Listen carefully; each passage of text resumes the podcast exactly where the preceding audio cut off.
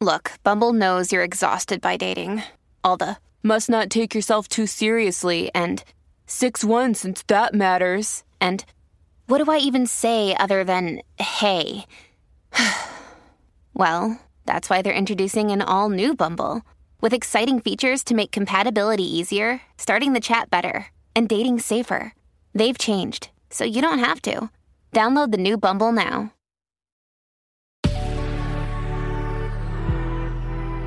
Good risings. I'm Liz Earnshaw, and this is Hash It Out. Relationships change regardless of type.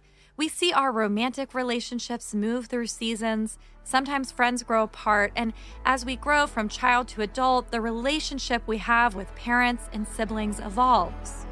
Our relationships at work change too.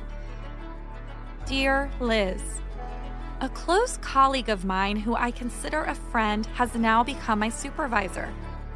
There's a huge change in dynamics, and this is really challenging for me. How do I address this? This is a really challenging shift in a relationship. And without taking time to build some relational awareness, this could go in many directions. I'm glad you're asking the question because it means you value the relationship and want to make sure that you navigate the change well.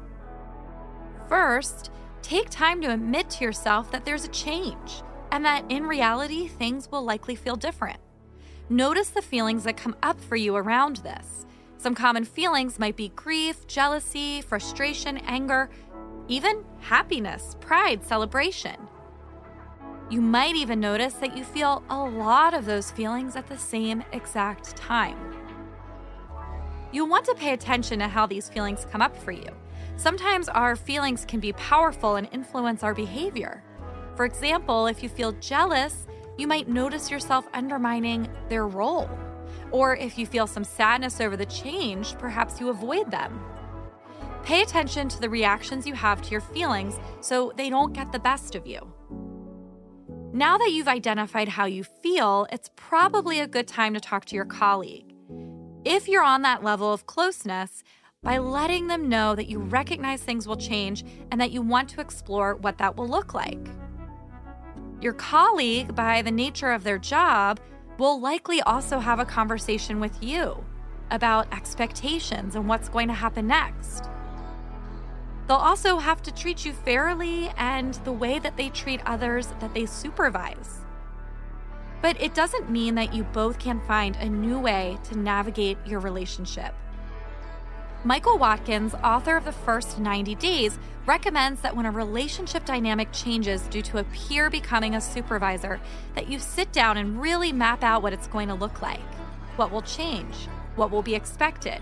Having this type of clear communication is important for all relationships, and that doesn't change in the workplace.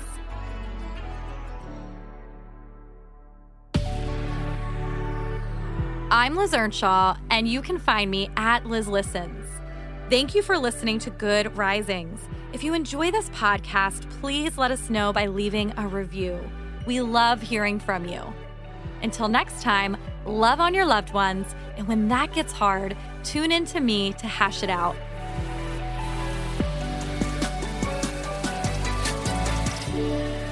Good Risings is presented by Cavalry Audio.